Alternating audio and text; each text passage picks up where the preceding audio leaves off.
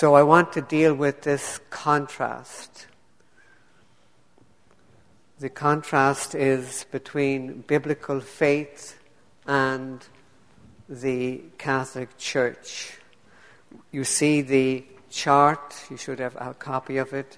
The topics are down the center. The main topics that Catholics would admit are the main topics we should address. On the left hand side are the words of God Himself in the Bible. And on the right hand side is this book here in paragraph quotations, the Catechism of the Catholic Church, compiled by the present Pope when he was Cardinal Ratzinger. It's official first hand Catholic teaching. You cannot get anything more official than this. So we have a contrast between what is official Catholicism in modern day life and what is in the written Word of God. The first topic is the most foundational of all. What is the basis of truth? What is the standard by which we judge truth? How do we know absolute truth? How do we know spiritually and in every aspect of life what is true? Christ Jesus said it all in John's Gospel, chapter 10, verse 35. He said, Scripture cannot be broken. That is the absolute that cannot be gainsaid, cannot be spoken against. And that is the first quotation I give here on the chart.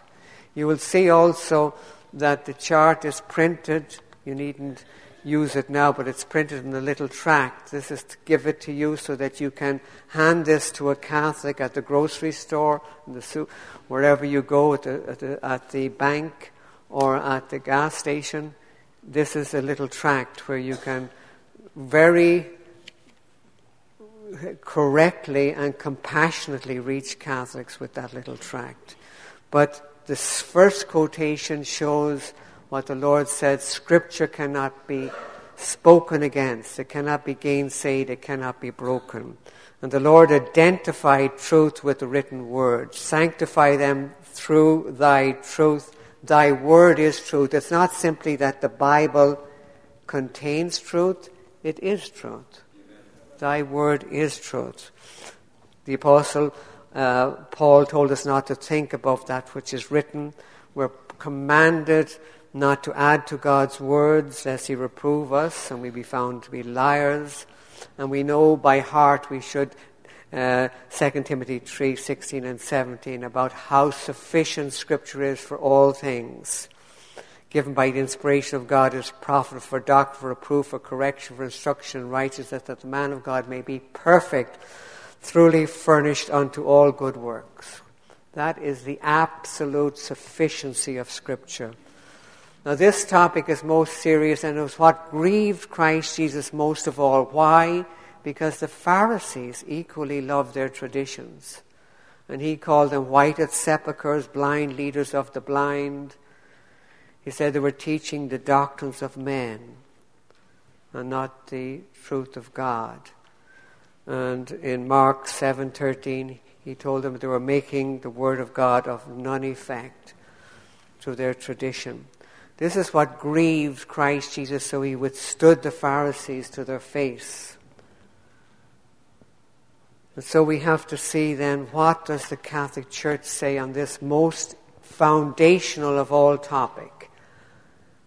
The catechism is divided into little sections called paragraphs, and that's the way the Catholic Church itself quotes from this book. It's like it has verse numbers, it has paragraph numbers, so you can give small sections at a time. So, paragraph 80 of the Catechism quotation, sacred tradition and sacred scripture then are bound closely together and communicate one with another. If you take any Bible and look at it, it doesn't look like it's communicating with anything. It's the, it's the Word of God once delivered to the saints. It's, it's finished, but they have this idea that it's somehow communicating uh, with sacred tradition, which they put first. Then they go on in the following paragraph to tell you, and holy tradition, and it's printed like we have it here with the holy in brackets. And holy tradition transmits in its entirety the Word of God, which has been entrusted to the apostles by Christ the Lord and the Holy Spirit. That the Holy Spirit does not come last. The Holy Spirit is the one who wrote the Word of God true men of God. He, he gave us the written Word. He is the one who transmits it. He convicts of sin, righteousness, and judgment. From beginning to end, the written Word of God is the work of the Spirit of truth, the Scripture calls him. It's God, the Holy Spirit, who transmits, and not any holy tradition of any church. And so this is a real agony when you know what the scripture says. It's not transmitted by any holy tradition.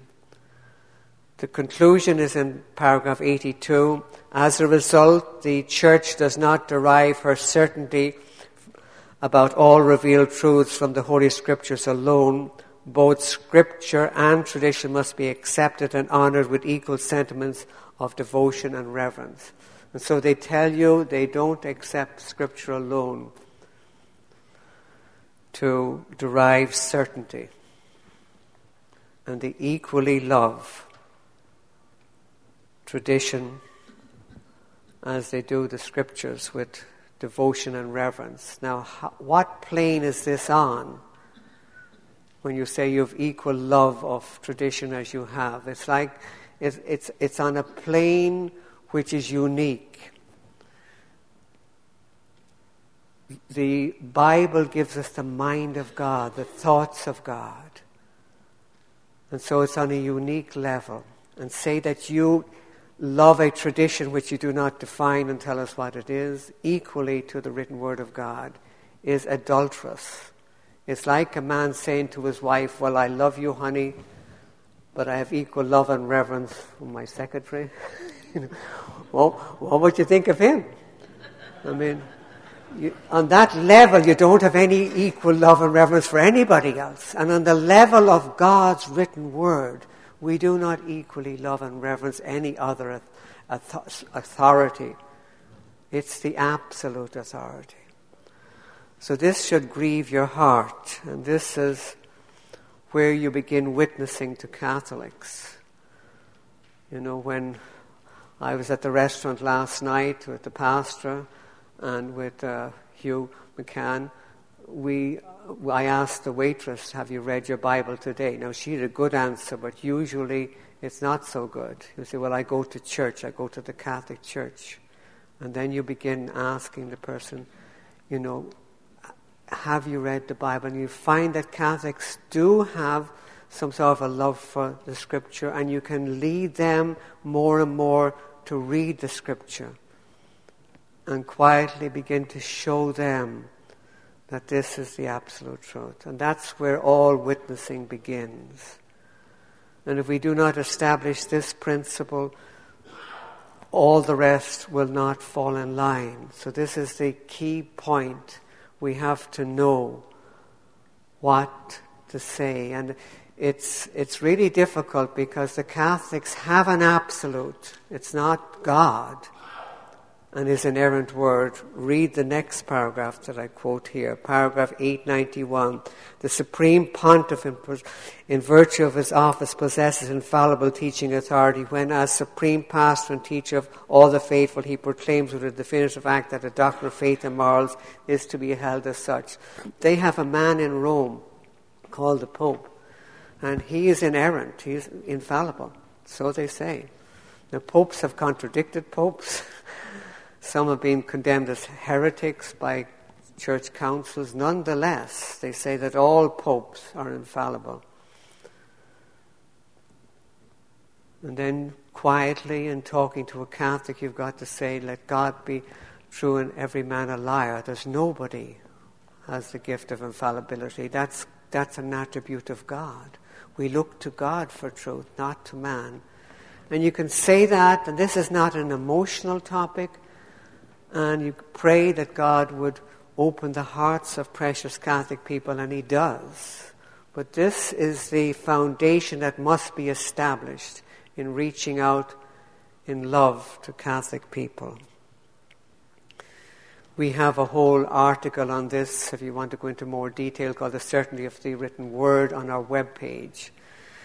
The most important thing for sinners dead in trespasses and sins is the next topic salvation by grace alone. How are dead sinners saved? How are we made right with God? And we read what the Catholic Church says, paragraph 2021, quotation. Grace is the help God gives us to respond to our vocation of becoming His adopted sons. It introduces us into the intimacy of the Trinitarian life. Grace is a help, a tool, a means by which, just as a woman would use an iron to iron her husband's shirt or a frying pan to fry an egg, it's a help. A man would take down his Black and Decker power drill to bore a hole in the wall or something, or you know, it's a help. That's how they define grace. And then they go on to say the church affirms that for believers, the sacraments of the new covenant are necessary for salvation. Sacramental grace is the grace of the Holy Spirit given by Christ and proper to each sacrament. They say that this so called grace it comes by sacraments. Seven uh, ordinances that they call sacraments, or they're not ordinances of God, they're ordinances of the Catholic Church are rituals, seven of these, by which you need them to be saved, necessary for salvation. And then they have the audacity to say that sacramental grace is the grace of the Holy Spirit. The power that comes out of these is Holy Spirit power. It used to really bother me as a priest when for years I heard confessions, and you're in a box and somebody's whispering their sins into your ear and they're just right close to you. There's just a little wire mesh between you and them. And they're telling you all your sins, and you say, as a priest, I absolve you from all your sins in the name of the Father, Son, and Holy Spirit.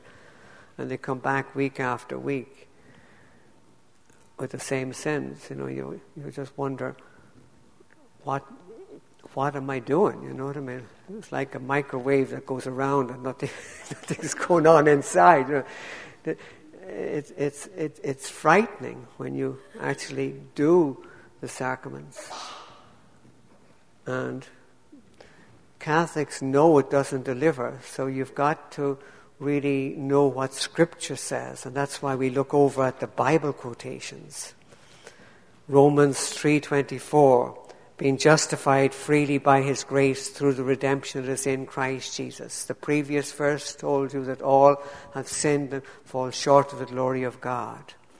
And then how are you made right? Freely by his grace you're justified. Through the redemption that is in Christ Jesus. Through the payment, Christ lived the perfect life, died the perfect death. That is payment for everything. It's God's grace. It's who our God is. It's not a tool or a help.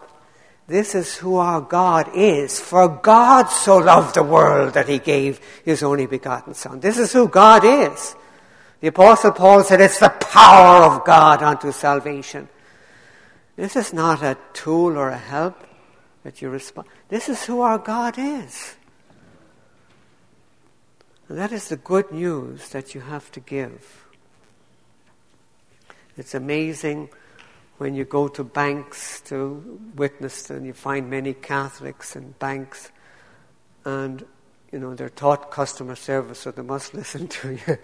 And you know you begin witnessing to the teller and uh, you, it's amazing when you begin to explain that it's God power that makes us right with God I've seen so many things happen in banks, and it's it's a wonderful opportunity to explain when a person says, "I am a Catholic," and you begin to explain to them that God so loved the world. It's no church that saves; it's the power of God. when we realize we're dead in sin. And this is what we've got to imbibe and be able to give and transmit in daily life. Ephesians 2 8 and 9 For by grace are ye saved through faith, and that not of yourselves, it is the gift of God, not of works, lest anyone should boast. It is God's free gift. It's who God is. It's through faith, which is God given as well. And it's not of works. It's not any ritual, any sacrament, any good deed that we do. It's solely from God and that we may reign in righteousness, know the abundance of grace, and the glories of what Scripture says who God is in His graciousness. And this is how we reach out with love and the power of God. It is just unbelievable what the Lord can do. I was coming back from New York some, some years ago and uh, my wife phoned me. I was uh, leaving Long Island, and she said, I'm praying for a divine appointment on the plane. And um, I was sitting beside a very corpulent American, and I'm pushed over to the window seat. You know, he's in the middle seat, and he's on his cell phone. And then when we take off, he has his laptop up, and man is a self made man. And after two coffees, I still don't know what to say to him. And so I'm and I get up and I see a black stewardess, and when everything quieted down, and I start witnessing to her, man, did she listen. So uh, I came back to my place and I sat down. I said, Did you see me talking to the stewardess? He said, I did. Well, I said, Let me tell you what I said to her. and man, he listened.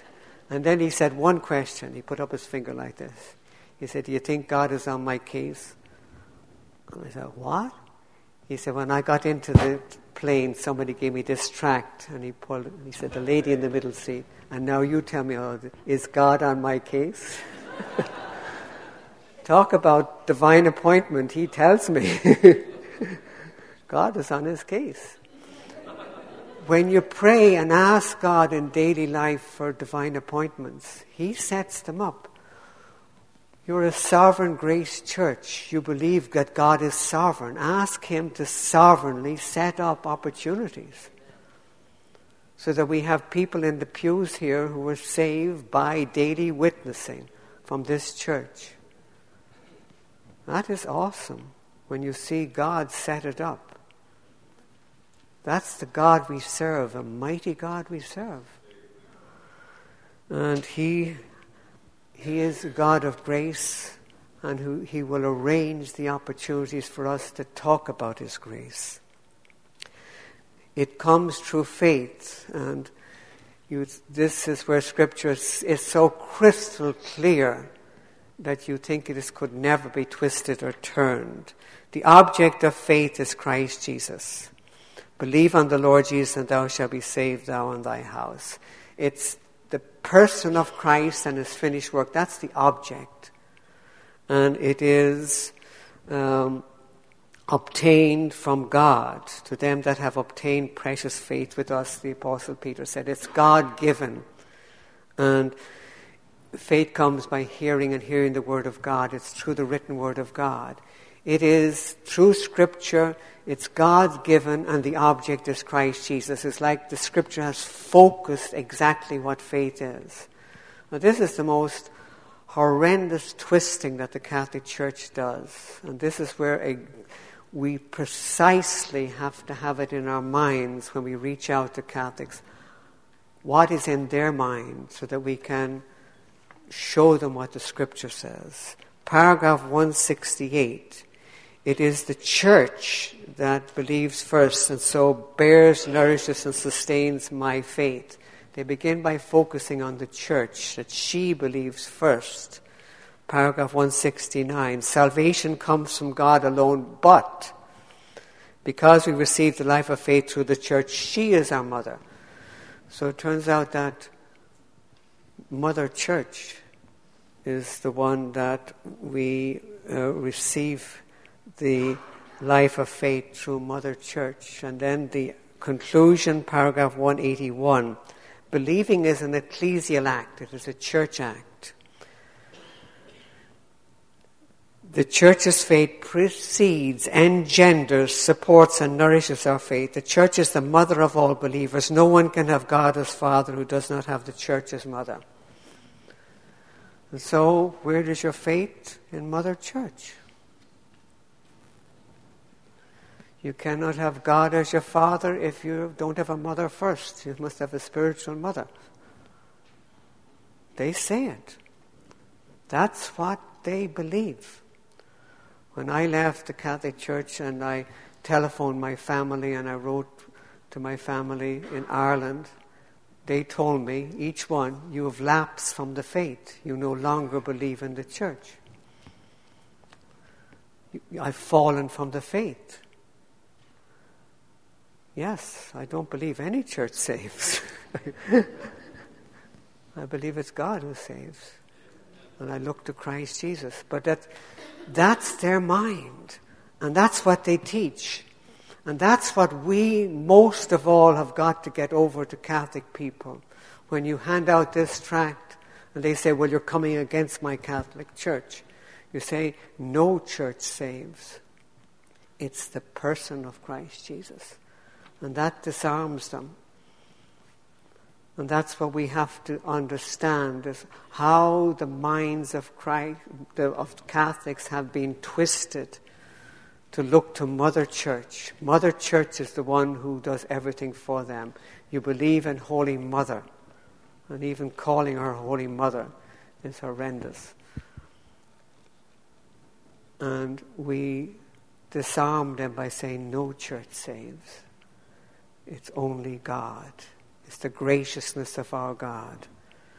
So that's the most difficult of all topics, but we have to really deal with it and ask the Lord to give us the opportunities to share this with others. Um, a few days ago, I was uh, driving to Walmart to get reverse osmosis water. You know, we like purified water. And I, I hate driving the whole way, just to 15 miles each way to get water. And I was praying that the Lord would give me opportunity. While I was at the well, I uh, nobody was there, and then a man came along, and there's two faucets where you go, and he took over one, and I said, "Man!" He just came in and took my second faucet, and here is he working away. I said, "Well, I'm not going to send him to him." And then another guy came in a, one of these motorized wheelchairs and he said, I went over to him, I said, old age is not for sissies. He had oxygen coming out of, into his nose.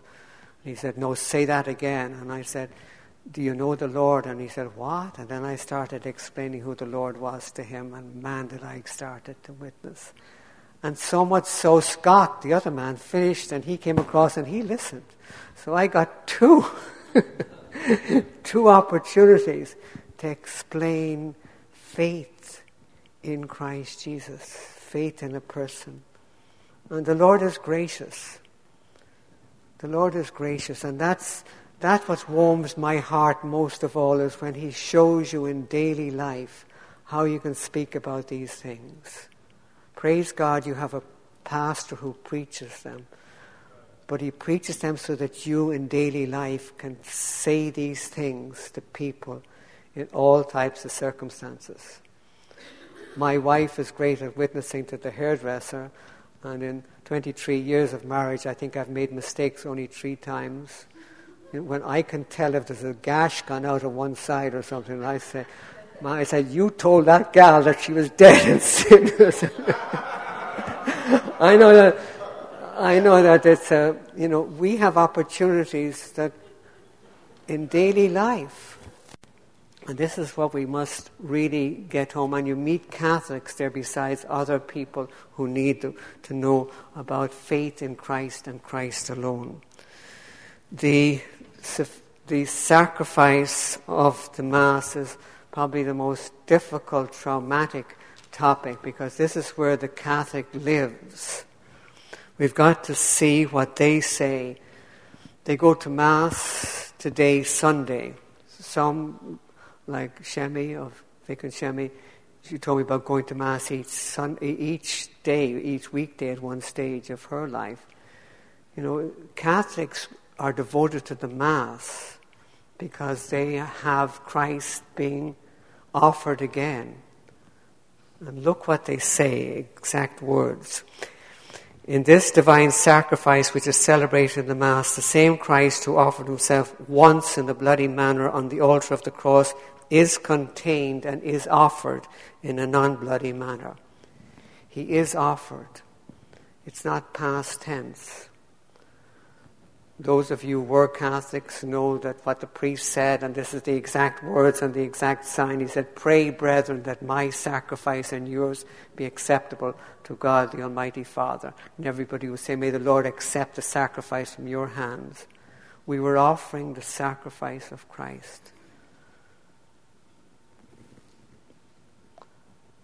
It's horrendous, but that's what they teach.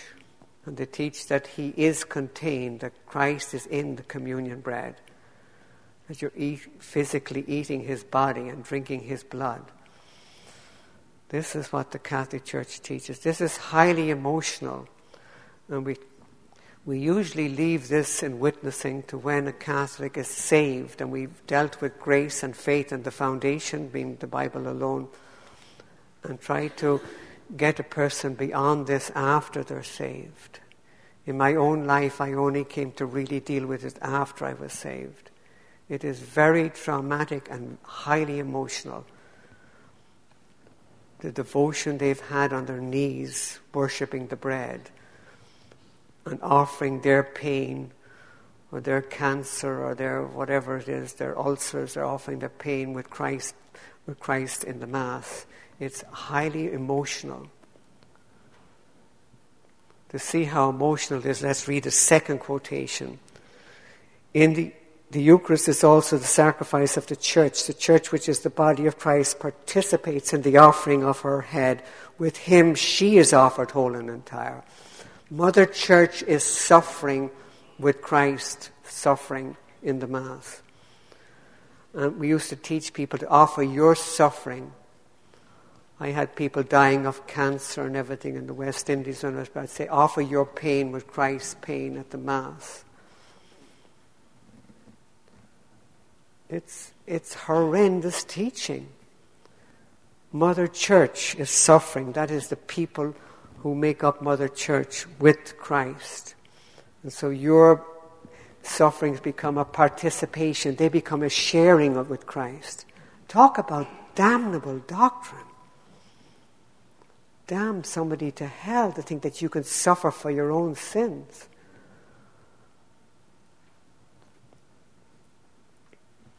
It is, it is horrendous.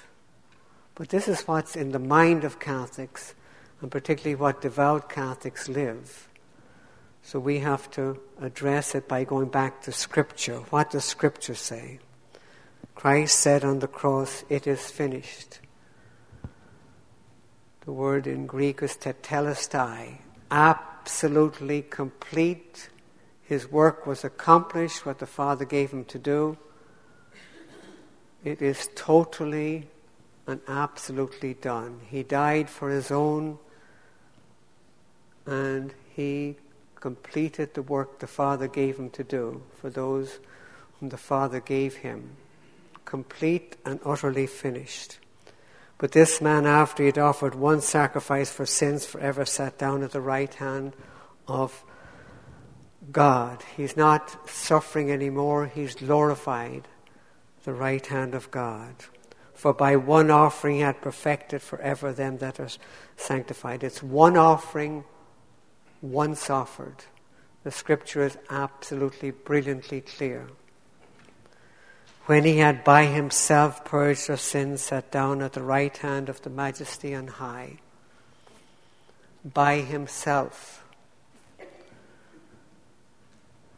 The Bible given to the saints, you know, the Textus Receptus, from which we get our King James, you know, is had, of course, those Greek words by himself. In the other translations that we have, you know, come down through the different other sources like the Vaticanus and all uh, these uh, uh, other codexes leave out those Greek words. They're utterly essential.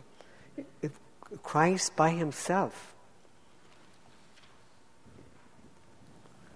It wasn't with the participation of anybody, it was by himself. And that we have to, to reveal and pray that the Lord would reveal by his written word to Catholic people after they're saved, most of all, because it's too traumatic to deal with as a primary doctrine before, as a, before they, the Lord actually saves them. Turning the page, we have possibly the most important topic because it deals with the nature of God. The scripture teaches that God is the only all holy one and the only source of holiness. We may ask, what is God? What is the nature of God? And the scripture shows us who God is. It shows us his attributes, his infinite, eternal, unchangeable, and his being wisdom, holiness, justice, power, and truth. God's nature. But of all the attributes of God, holiness is the most emphatically emphasized in Scripture because that is the distinguishing attribute. And so the Scripture says, Holy, holy, holy is the Lord of hosts. The whole earth is full of His glory. His holiness is thrice emphasized because He is by nature distinguished. The thrice holy God.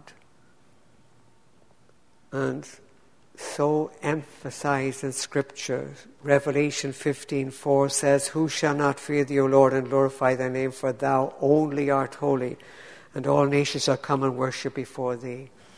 He only is holy. This is who our God is. This is his distinguishing attribute. 1 Samuel 2 2 There is none holy as the Lord, there is none besides thee, neither is any rock like our God. There's none like unto God. And you would say, well, there's nobody who claims to be Christian would deny this or add to this or this is this is who God is. Look what the Catholic Church says, and it's written out exactly word for word as I have it here in their catechism. Paragraph 2677. By asking Mary to pray for us, we acknowledge ourselves to be poor sinners and we address ourselves to the Mother of Mercy, the All Holy One. They call Mary the All Holy One, and the capital letters are there in the Catholic Catechism. And it gets worse. It goes on in paragraph 20, 30. From the church, he, that is the baptized Catholic, learns the example of holiness and recognizes model and source in the all holy Virgin Mary. They see the source of holiness in a human creature. It's God so loved the world. It's not any human creature that is the source of holiness. This is as horrendous as you could get. It is difficult to witness. This is like hardball witnessing. You know, you don't, you're careful. I was speaking at John MacArthur's church in 1997. There was a group of us there. we had Catholics coming to protest that we should be speaking about Catholicism. So we went out to witness to the protesters. And I had this paper with me, and I gave it to one of the young men, and he said, My church does not say that. Now, I did happen to have with me the catechism. And I said, Here. And he opened it, and he was aghast. he actually asked to speak to John MacArthur, and he got a speaking with John MacArthur. From what we could see, the Lord had convicted that young man. That his church could say that. Now, this is, may not be the place to begin, but it may be with some stubborn Catholics who don't know their own teaching. Because who is there that does that would say that a human creature is the all holy one? And even unsaved Catholics can be taken aback at this. So if the Lord leads you, this is a place, if the Lord leads you, but it's a difficult topic. I would recommend to this church and something that my wife has memorized more than myself, but Spurgeon's Catechism. You, you know the uh, chapel library that print my testimony. They also print Spurgeon's Catechism and they will send it free of charge or for a donation. Spurgeon gives the essential questions to ask people and instruct the young and, to, and adults. Question number four is What is God? the question, What's the nature of God? And the reply is God is a spirit, infinite, eternal, unchangeable in his being, wisdom, holiness, justice, goodness, and power. And they give a scripture quotation for each of the, def, each of the attributes of God. And so it does with all the questions. What is justification? What is sanctification? It is a wonderful tool for young people and for Sunday schools for young people and for adults too. Spurgeon's Catechism. It's utterly a Baptist catechism, you know, it's, it, it recognized believers' baptism. It was not like the Westminster Catechism, but it's, it's, um, it's utterly graced of God because it's graced with scriptures. And I would recommend that to you. And it's a good thing to give to a Catholic after they're saved because it gives them a precise way of seeing faith, done so precisely by Spurgeon. One mediator between God and man. The scripture says there is one God and one mediator between God and man, the man Christ Jesus. Acts 4:12 neither is there salvation in any other there's none other name under heaven given among men whereby we must be saved. You would say that one means one and nobody's going to change that. Well, the Catholic Church has other ideas. Look at paragraph 969. they say, quotation, taken up to heaven, she did not lay aside the saving office, but by her manifold intercession continues to bring us the gifts of salvation, of eternal salvation. Therefore, the Blessed Virgin is invoked in the Church under the titles of advocate, helper, benefactress, and mediatrix. So we have a masculine mediator and a feminine one, a mediatrix. So we have a masculine and a feminine one, so you end up with two and not one. And it's sad that when you go to the Catholic churches, I passed one here yesterday, and there's a big statue of Mary outside. It's the, the feminine one always takes predominance in the, in the statues anyway. And most of the names are to Mary. You know, it's a, it's um, it's quite horrendous that they do believe there's another mediator. It actually is abominable not just there, but in the other things that they call her advocate, helper, and benefactress.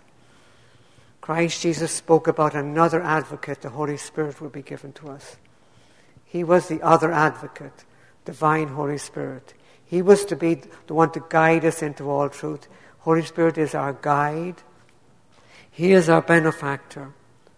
These are who our God is in the Holy Spirit. They're not any human creature. So all of these so-called prerogatives of Mary are blasphemous. Blasphemous. And if that doesn't give you the zeal to reach out to Catholics, I do not know what does. A man phoned me from Maryland one day and he said, Richard, do you witness in the express lane at the supermarket? And I said, Well, the express lane is the express lane. He says, Does the commandment go ye stop in the express lane? And I said, Murphy, no, it doesn't. and he told me about witnessing to a lady behind him in the express lady. And she brought him home afterwards and to her husband, and how down the line the Lord saved both of them. But the express lane at the supermarket, besides the other, is a place where we give the gospel. And I'm amazed to see what God does. Besides Catholics, I've found Mormons and Jehovah Witnesses and all types of people. And we have tracts with us, Ultimate Questions by John Blanchard, or some other booklet to give them. I'm, I'm amazed. I saw a lady in an Albertsons supermarket saved way back when we were in Portland. It's amazing what God does. Even in the express lane, His power is sovereign. So I would really urge you to not to be ashamed of the gospel. And if you don't say anything in the express lane, can you say the words of the apostle, I'm not ashamed of the gospel, when you're ashamed, you, you don't ever speak about it? So this is what we, we try to do and try to point people to the one mediator. And when we find Catholics, we witness to them. One of the difficult things is witnessing to security guards at the airport. But in Traverse City, I was coming out. there was two, you know, when they take your bags after they've been scanned and they're helping you to get the things off the trays and get you out of there. And I said to the gal, I said, um, have you read your Bible today? She said, I'm Catholic. And I started to explain to her. So much so that another man who was over there, he hears and he comes on. He said, What are you saying to her? I said, I says, the Catholic Church doesn't save. No church saves. It's Christ alone. He listens. Security guards at the airport. Even there, God can sovereignly work. And some of these people that I have at different places reached out to, you, you, you just wonder, will I see that person in the kingdom when you see the Lord opening things up? Pray even in difficult circumstances, even security guards at the airport. Pray that God would give you an opportunity to give the word so that He would save to the uttermost His own. We come to the possibly the more difficult topic, and that is idolatry, because the scripture is so emphatic we would say that this is, this is a topic that we just must obey what God says. Let's read what the scripture says. Thou shalt not make unto thee any graven image or any likeness of anything. Thou shalt not bow thyself uh, to them nor serve them. this is God's command to us. Now, how do we interpret Scripture? We interpret Scripture through Scripture. How does the scripture explain this commandment? It does in Deuteronomy chapter 4. And he declared unto you his covenant which he commanded you to perform, even ten commandments. He wrote them upon two tables of stone. Take ye therefore good heed unto yourself, for ye saw no manner of similitude on the day the Lord spake, lest ye corrupt yourselves and make you a graven image, the similitude of any figure. So at Mount Horeb, at Sinai, they only heard the voice of God. They didn't see any shape of God. They saw no similitude. And what is commanded were not to make the likeness of God. And that's how the early church understood it. We up to the time of the 8th century when we had the, the, the iconoclastic debate of the 8th century. But this is the way Bible believers understood it. The Vaudois, the Waldenses, all those Bible believers before the Reformation would not make images of Father, Son, or Holy Spirit. This is biblical faith. What does the Catholic Church say? Paragraph 2132. The Christian veneration of images is not contrary to the first commandment, which prescribes idols. Indeed, the honor rendered to an image passes to its prototype. Whoever venerates an image venerates the person portrayed in it. They say that when you show veneration or religious adoration, which is really worship, to an image, you're go- going back through the image to the person. That's exactly what Aaron tried to do in Exodus chapter 32. We get the historical account. He said, Let us have a feast to the God of Israel. They were worshipping the God of Israel. How? Through the golden calf. It wasn't that they were worshipping the golden calf, they were going through the golden calf to what Aaron said, the God of Israel. They were worshipping the God of Israel through the golden calf. That's what God hates. That is idolatry. That's a definition of idolatry, is to go through an image or to make an image to represent God. You have defined what idolatry is, and you say that it is not. You say it's not, God say that it is. And then they give an historical reason, basing itself on the mystery of the incarnate Word. The Seventh Ecumenical Council of Nicaea, 787, justified the veneration of icons of Christ, but also of the Mother of God, the angels, and all the saints. By becoming incarnate, the Son of God introduced a, new economy of images. God changed his mind. He's something like a Jesuit or something, you know. he changed his mind. It was wrong in the Old Testament, but now, since Jesus become incarnate, we have a whole new economy, a whole new system of images. So they say. It was from then that the Greek Orthodox Church, besides the Catholic Church historically, went into showing religious worship to icons, pictures of Christ, and other rep- things representing God. It's horrendous. This is where most grace churches, or many grace churches, have been inundated.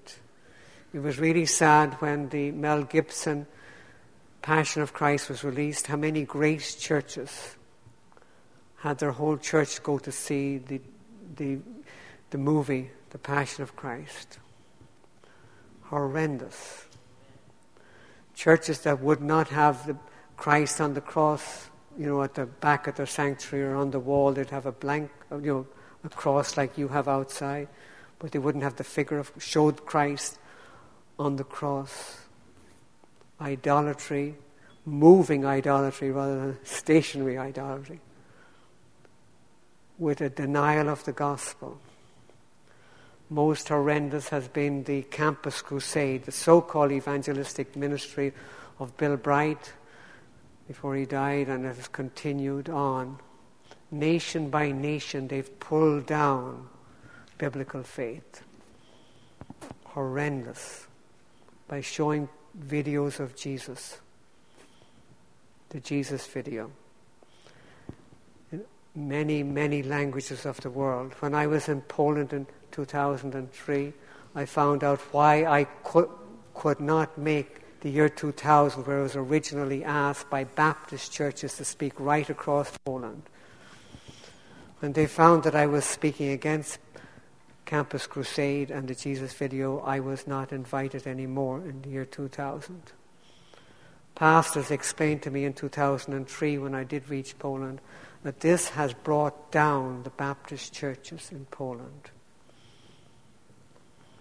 Three days ago, before coming here, I got an email from Albania, and they thanked me in the email from Albania for exposing Campus Crusade and the horrors that they do in, in countries like Albania with their Jesus video. Idolatry plus a false message a man-made message of, you know, dedicating yourself to Christ as you look into His eyes at the end. You know, something horrendously evil. But this is the world in which we are to stand. I find that we witness to Catholics and we witness also to people who are in these churches. For seven years, I went door to door witnessing, and some of the more profitable witnessing I had was people who called themselves evangelical and we're into idolatry and into a false gospel. Ask the Lord to give you occasion in daily life to meet people who have brought up their children not on the Bible but on DVDs to see Christ. And they don't understand why their children are not growing in grace and not interested in Christ because they're brought up on idolatry. Let this touch your heart so that we reach out to Catholics and reach out to those who've been inundated with the Catholic ideas. Some churches which have pictures of Christ on the uh, when they're in the worship service. That's how horrendous it can get, and they call themselves evangelical. And so we really have to take this to task. I'll be mentioning this a little bit in the main address also uh, this morning, and it's very close to my own heart. But by God's grace, we see more people and pastors repenting of this than anything else. We do see the Lord using His Word to convict churches and bring them back to Himself. But this is where we have to be as Bereans, contending for the faith, because this is this is the, the most vulnerable place there is.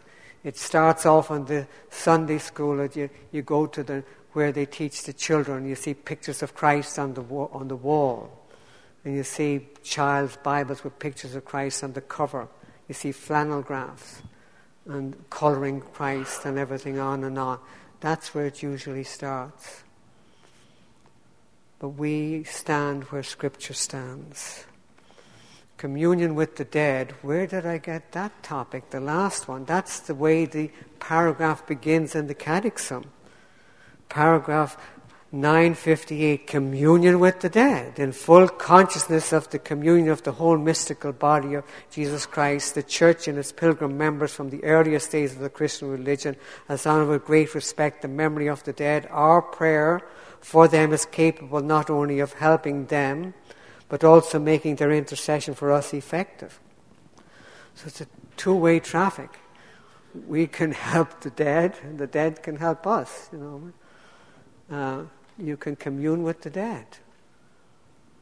Um, this is what the Catholic Church teaches. You know, you pray to Mary, you pray to the saints. My sister, my second eldest sister, was praying to her dead daughter Susan, who died in infancy. And the Jesuit priest had told her to pray to her, your daughter, just like you pray to the saints. Commune with the dead.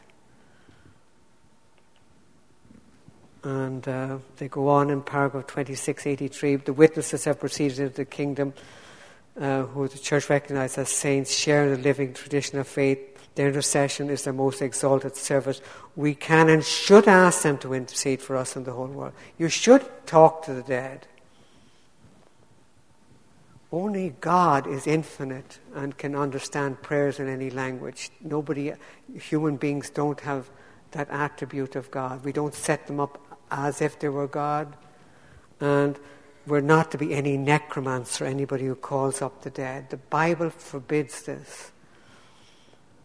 And this is really sad. Catholics pray to the saints and Mary much more than they do to Christ or to the Father. It, it's, it's really quite horrendous. And so we reach out to Catholics and teach them to pray to God alone. You say that this is basic. Yes, it's basic, but it's good news to Catholics. I really pray that you would use this. We have many of these. You can take sets of them and I think the pastor bought some here. They're quite easily to get, and I would ask that you give these out in daily life, and the Lord can use this, but first of all, your own word, and that we would see many saved to the praise of the glory of His grace. Amen and amen. Praise God.